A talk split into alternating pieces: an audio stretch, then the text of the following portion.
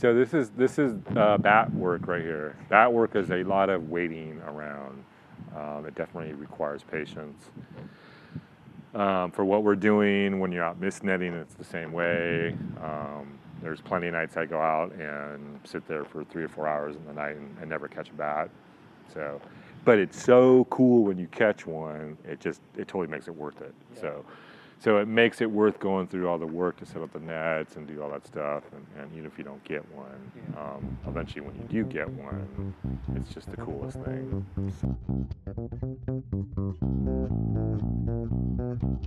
Welcome to Pelecanus. I'm your host, Austin Parker. Pelecanus is a show about the movement that is and has been happening in the conservation field. We want this show to highlight the people and organizations that are making it their purpose to grow the conservation field and to show that people have and still are making a monumental difference in our world. This episode is about Drew Stokes.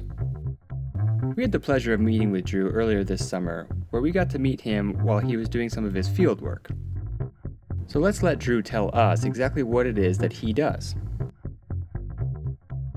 Uh, my title is wildlife biologist, and I work for the San Diego Natural History Museum. So I work with animals, and specifically, I work with bats. I mostly do bat research. That's kind of what my specialty is.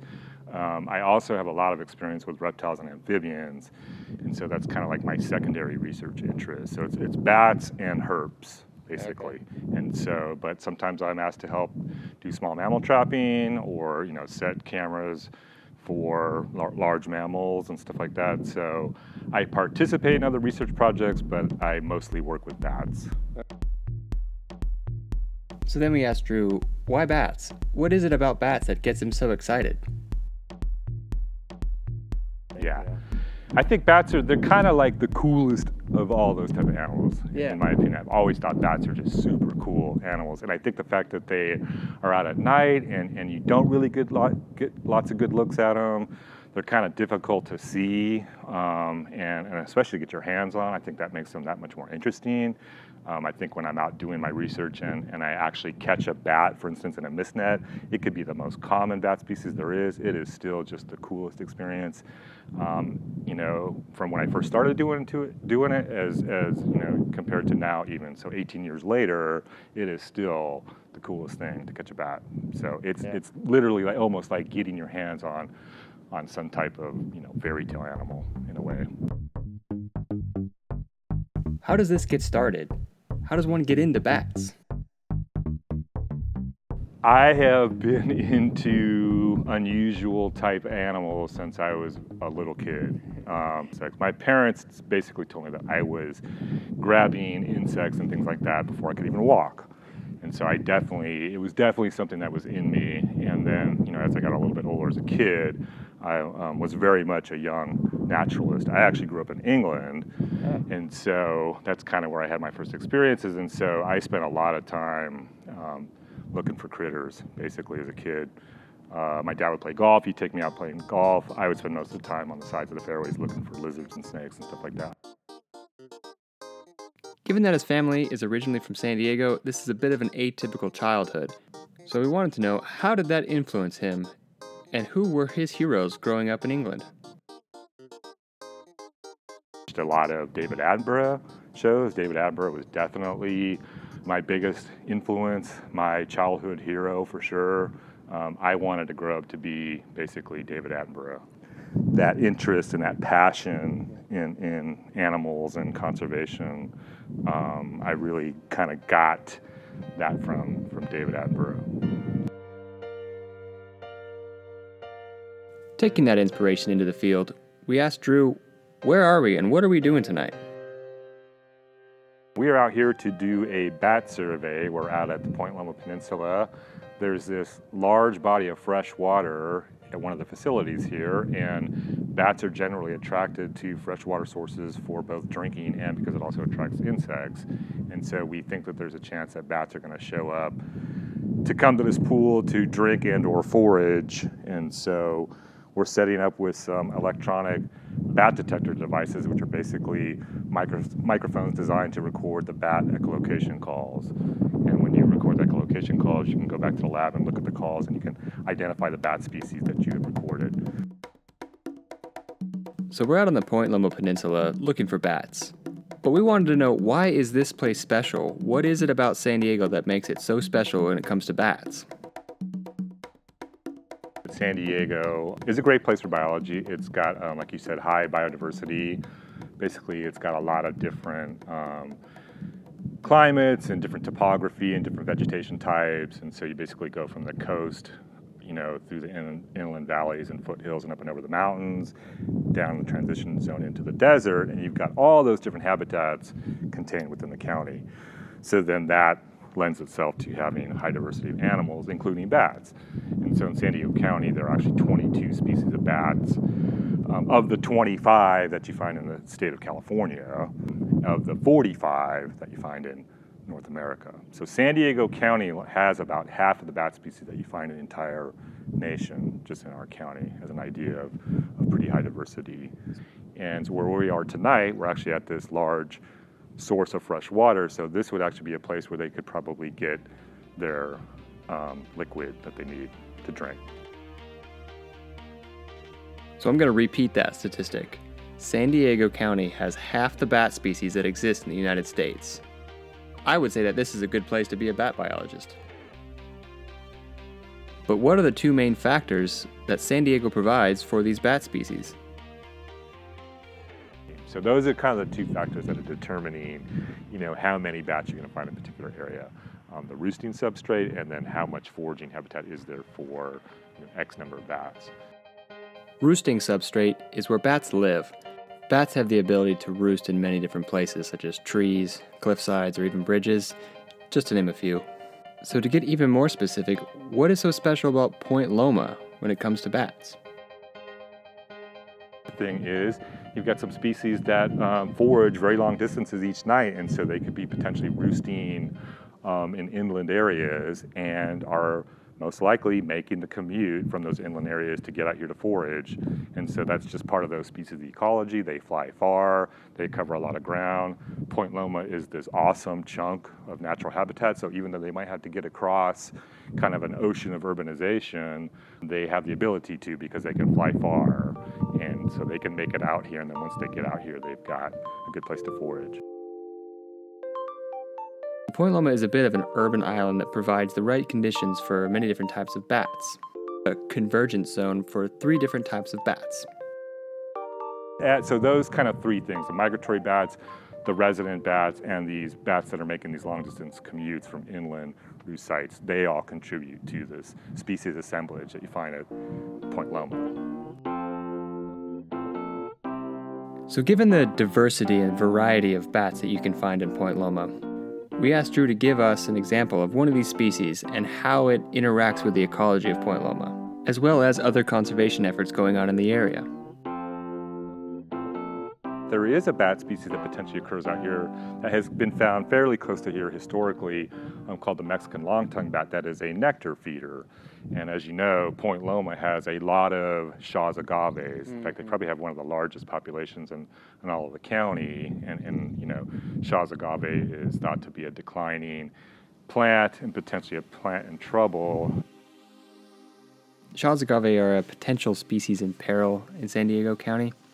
They're a desert type looking plant that have really thick, broad green leaves that have really pointy spikes at the end of each leaf but they also shoot this inflorescence or stalk up into the air where their flowers can bloom anywhere between 8 and 15 feet into the air. The Mexican long-tongued bat, it's not known yet, but is thought to be a potential pollinator of, of the Shaw's agave. So other pollinator bat species or, or other nectivorous species in other parts um, are definitely known um, important pollinators of those plants. So we could have that going on out here at Point Loma. So that is another research question that's ongoing. It'd be really important to know whether or not the bats are interacting with the Shaw's agave because that would impact both conservation efforts for bats and Shaw's agave. But as we're sitting in front of this large body of fresh water, we're asking Drew, what are we looking for? One bat species found in San Diego County actually kind of specializes in foraging right over the surface of the water. And so they're kind of feeding on what you would call aquatic emergent insects who have a, you know, kind of a larval form that's aquatic and then they basically hatch out from the surface of the water and take flight as an adult, and those bats are there to kind of pick them off during their few first seconds of their flying life stage. Too bad for them. Yeah. And then any other insects that might kind of be hovering around the surface of the water. You often will see those bats if you shine a bright flashlight or a spotlight across the surface of the water, and they are will be working the surface of the water. And they kind of look like almost like ice skaters, um, kind of skating around an ice rink. So they do you know, various um, patterns, um, fairly kind of broad turns, not like they're making necessarily tight maneuvers unless they are homing in on an insect briefly. So, as we're standing there using the spotlight looking for ice skating bats, we wanted to know what it's like being a bat biologist. What is the work like? So this is this is uh, bat work right here. Bat work is a lot of waiting around. Um, it definitely requires patience. Um, for what we're doing, when you're out mist netting, it's the same way. Um, there's plenty of nights I go out and sit there for three or four hours in the night and, and never catch a bat.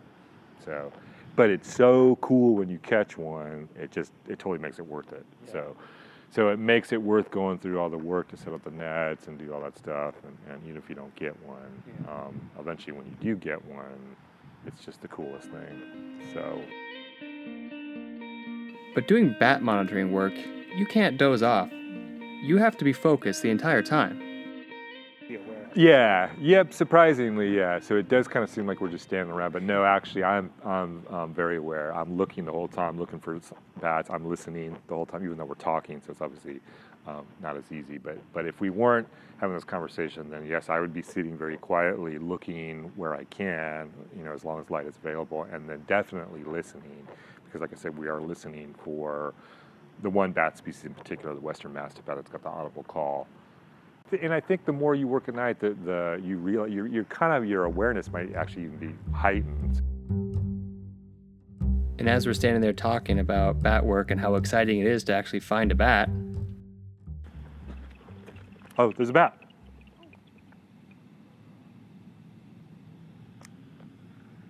On cue. So yeah, so we picked up a bat.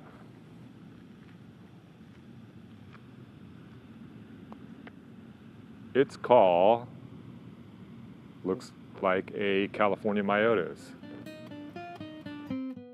So we definitely heard a noise, but I wasn't exactly sure what that was. You heard it on both. Didn't your detector pick it up? Yeah, so both detectors, yeah, so you heard it on both.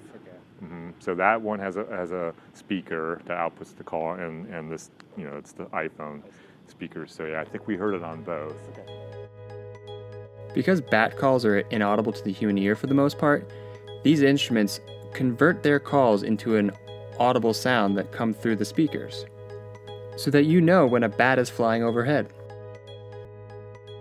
I think it's a California myotis. Actually, it could be that bat I was just talking about called the Yuma myotis. They have very similar calls, and so I just happened to see the call as it came in real time, and so I got a brief look at it. So now I'd be able to go back to the office download the call and get a better look, and then I could actually make the, the real determination. But it's one of those two species, and we think we picked up both of those species out here, and especially the California myotis. Um, it's already known from the peninsula, and we recorded it in, in the past. It's the most likely bat that it is, um, but I'll know when I, when I look at the call in more detail. But actually, that's pretty cool. Believe it or not, just to even get a single bat picked up is exciting here yeah. in this kind of situation. And so, um, with even though there's you know a fair number of bats been found out here, the, the, the actual numbers of bats is probably very low. And so, just the fact that we could even get a glimpse of one, and, and actually, when I mean glimpse, I mean a, a brief recording, vocalization. Um, that that's even that is exciting and, and to me, that's part of the allure of bats is that they are so difficult to study. You get such brief little bits of information about them on any given night out in the field. That there's something about I think that challenge and, and almost like mystery of the animal that, that I think is super appealing from a biologist standpoint. So as we're standing out there, we hear a couple more bats go over, but as this one flies over, he knows immediately what species it is.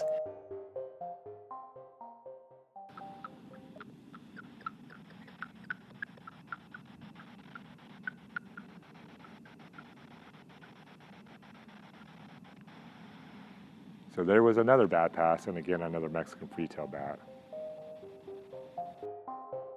How is he able to identify these species so quickly? I, I know what the calls look like, and so th- this detector I'm using on the iPhone, you know, you can see what the call looks like. It's coming in real time, and so I'm familiar enough with the call that when I see it on the screen here, I recognize what it is. And it's generally a common species. It's a pretty common species, yeah.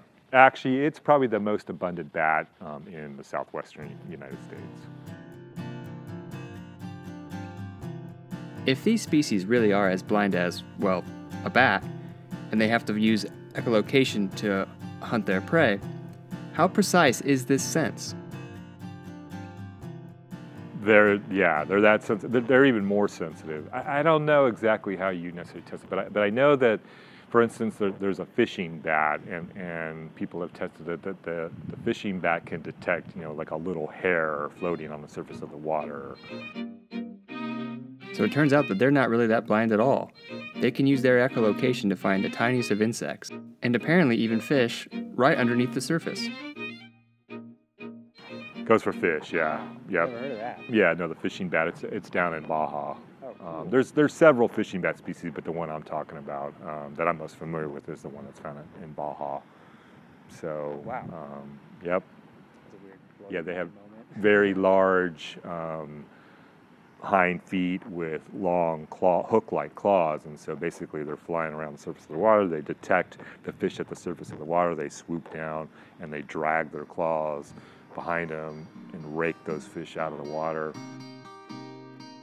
So, with this available technology and the high diversity of bat species in San Diego, we wanted to know the implications of this technology and non professionals using it.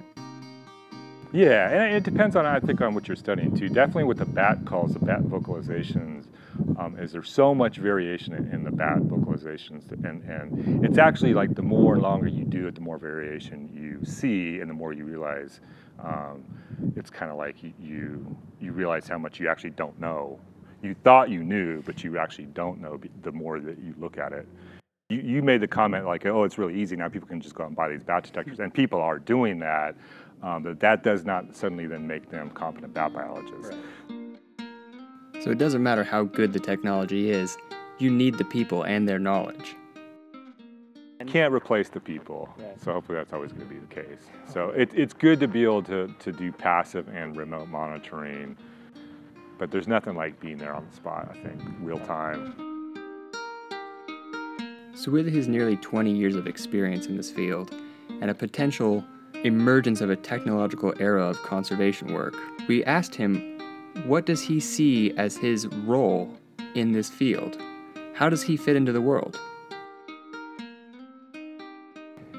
I'm going to put this in a way from kind of from my viewpoint and a lot of the people that I work with, kind of the way I think that we see what we do. I'm not sure to exactly answer the question, but what I feel like my role is, and, and, and my colleagues' role, is that we are there to basically research the natural world around us to find out information about the natural world and for me it's about bats find out that information that we can provide to people who are making important decisions about how the land is being used and so for instance we often work on or i will often work on military bases and so I go out there and study the bats and I figure out how the bats are used in the landscape and then, you know, give that information over to the natural resource managers. And so then they can use that information to help make decisions about how the landscape is going to be used, maybe areas to avoid to protect bats or whatever it may be. And so it's I think it's about finding a balance between what people want to do, but at the same time minimizing impacts to the environment when they do those things. And so I don't think you can stop progress. You can't stop these things that are happening, development, um, military training, whatever it may be. You know, we're going to do those things, but those things can be done in an informed way, such that um, you know heavy impacts to the environment are avoided.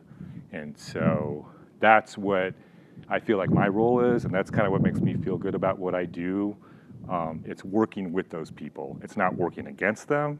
It's very much working with those people to basically help them do what they want to do, uh, but in a way that's, you know, sensitive to the environment. It's about creating the relationships, the collaborations between the people doing the research and the decision makers to find some sort of a balance between the two. And here he gives us a perfect example of something he's been working on recently. One example, actually, is a project I, have been working on recently. There, there's a particular bridge that is occupied by a bat colony. Actually, there's several of those bridges that I've worked on in the last few years. These bridges that are worked on, or that are, I'm sorry, that are occupied by bat colonies, and work needs to be done on those bridges. So whether it's Caltrans needs to widen a road and therefore widen the bridge, or the local power company needs to run transmission lines along the side of a bridge or underneath a bridge, in one example. Um, that I have been there to help identify the fact that there's bats in these bridges, you know, what type of bats they are, how the bridges are being used, and the most important thing is during what seasons the bridges are being used by the bats. And so once you get an idea of the way the bridges are being used and the timing of it. For instance, a particular bridge may be occupied by the bats from March through October, and you can provide that information to them, then the work can be done around the bats. So, so they let the bats do their thing. When the bats leave at the end of the summer or in the fall, um, then they get in and do the work they need to do those, those would be situations where the bats are being protected because of the research. So that's, that's what I meant by finding the balance. Yeah. So, so the balance is met. They get their work done. The bats keep you know, living and getting to use the bridge. They're not impacted heavily. So it's ultimately it's a win-win situation. And it was the, the bat biologists who you know stepped in and kind of mediated the process to make it work for both the people doing the work and, and Uh, for the bats. So, with all of his years of experience and the role he's found himself playing, we wanted to know how he felt about the future of the conservation movement and why. I feel pretty good about it. I actually think that. Um, optimistic. Yeah, I'm definitely optimistic because I think that there's a lot of good biologists doing a lot of good work in San Diego County, and I think all of them are playing a particular role in, in um, conservation. And there's a lot more attention now, I think, on the biodiversity of San Diego County and um, conservation issues. And so I think things are actually looking good from that standpoint.